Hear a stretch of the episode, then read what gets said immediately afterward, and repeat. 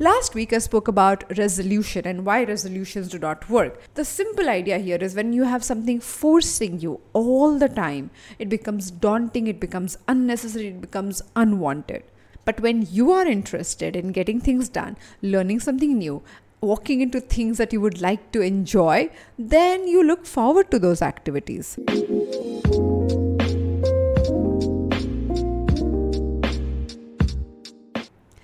Hi there, welcome to the Absolutely Write podcast, India's first graphology based leadership show. I'm your host Aditi Surana. I'm a behavioral analyst, a high performance coach, and an anti anxiety expert, and also the founder of India's first mental gym called APT. So, before I get to today's conversation, I have three announcements to make. Six months back, we started this weird concept of mental gym. And i'm calling it weird because people looked at it and said oh mental gym. Oh i have never thought about wo- mental workouts but that's what the weird idea was. And we jumped in and we started that initiative. This month we have completed 6 months of this gym called apt. You can know more about it on aptmentalgym.com now that milestone had to be celebrated because this was one of the most meaningful projects of 2021 for me. And in order to celebrate that, we started uh, a new podcast. Yeah, we decided to make our commitment to mental fitness, take it to the next level, make it stronger. And that's why we launched the new podcast for you to be mentally fit, emotionally fit every single day by spending just three minutes with me. And it is called Daily Mental Fitbit with Aditi Surana. Once you're done listening to this episode, go ahead, check it out. The third announcement that I have to make is we are about to end our season 2 with Absolutely Write, which means we'll be completing 200 episodes. Uh, that makes it 100 weeks of non stop podcasting with you all, and that has been an amazing experience. We decided to change the format a bit, and we will be sticking to our Wednesday episodes from season 3 which means we'll be dropping only one episode a week every Wednesday, which is an interview format. So, what happens to our Friday episodes? They won't be coming every Friday. We'll do some bonus episodes, but the Friday conversation will not be there. So, next five Friday episodes will be the last Friday episodes of the Absolutely Write podcast. And in order to celebrate that, I thought, what if we talk about the five biggest, most used, and my favorite mental hacks, mental fitness tools that you can implement in 2022. So, starting today, for next five weeks, we'll talk about different hacks that you can count on.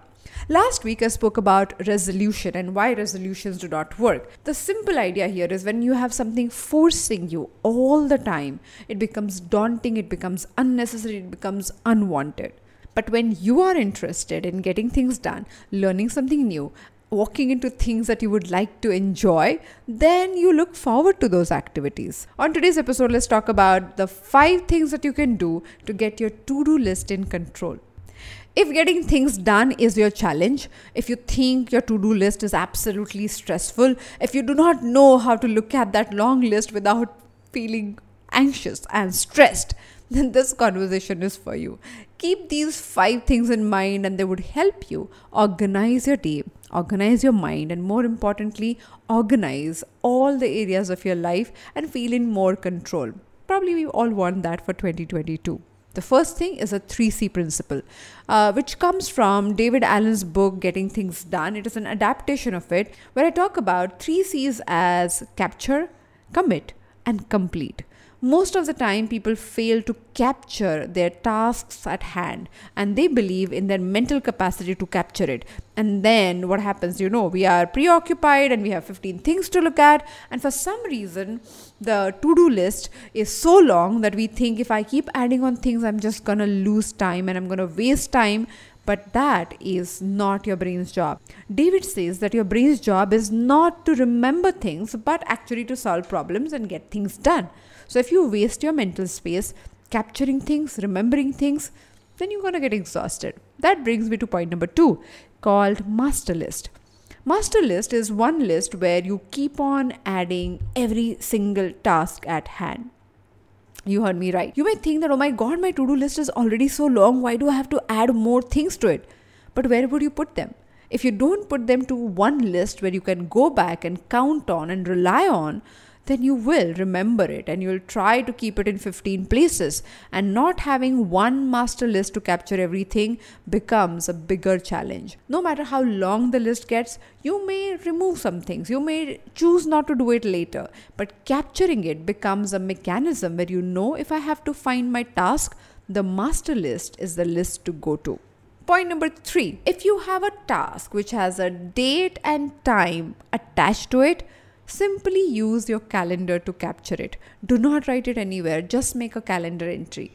I know now with Zoom calls, we are becoming even more equipped with it, but how about your personal haircut appointment? How about wanting to meet the friend that you are planning to meet after three days and now you kind of have to remember it because you are not used to putting every single task that has date and time into a calendar entry. If your calendar is more in use, then your mind becomes absolutely available for you to do things. Just imagine if you have to walk just one kilometer carrying one bag, you probably would manage.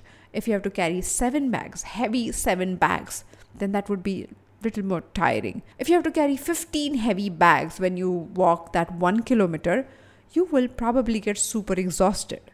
Now, carrying your task list in your mind or keeping them open and the loops being open all the time, that becomes really, really difficult for you to pay attention on things at hand. That's why simple hacks like making calendar entry might look like obvious thing to do, but most people do not do it and that's how they make their life more complicated. Point number four if something is repeating itself over and over and over again, create a routine list for it.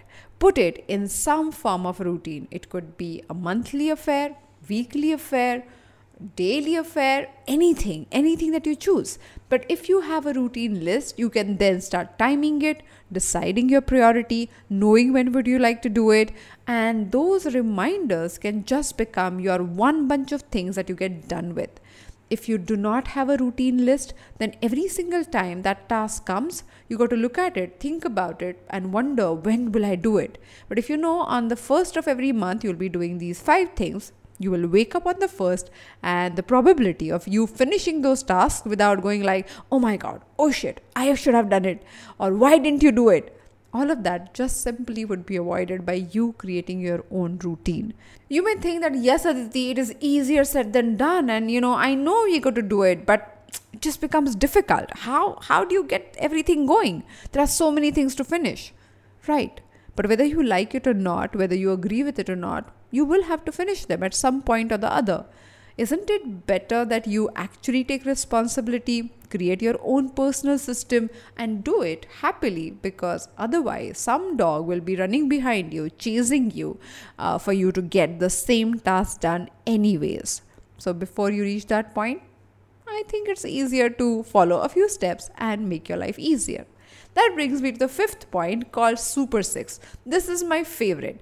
Most tasks that we have to do during the day are not necessarily time consuming. Most of them are very, very small. They can be done in less than five minutes a day.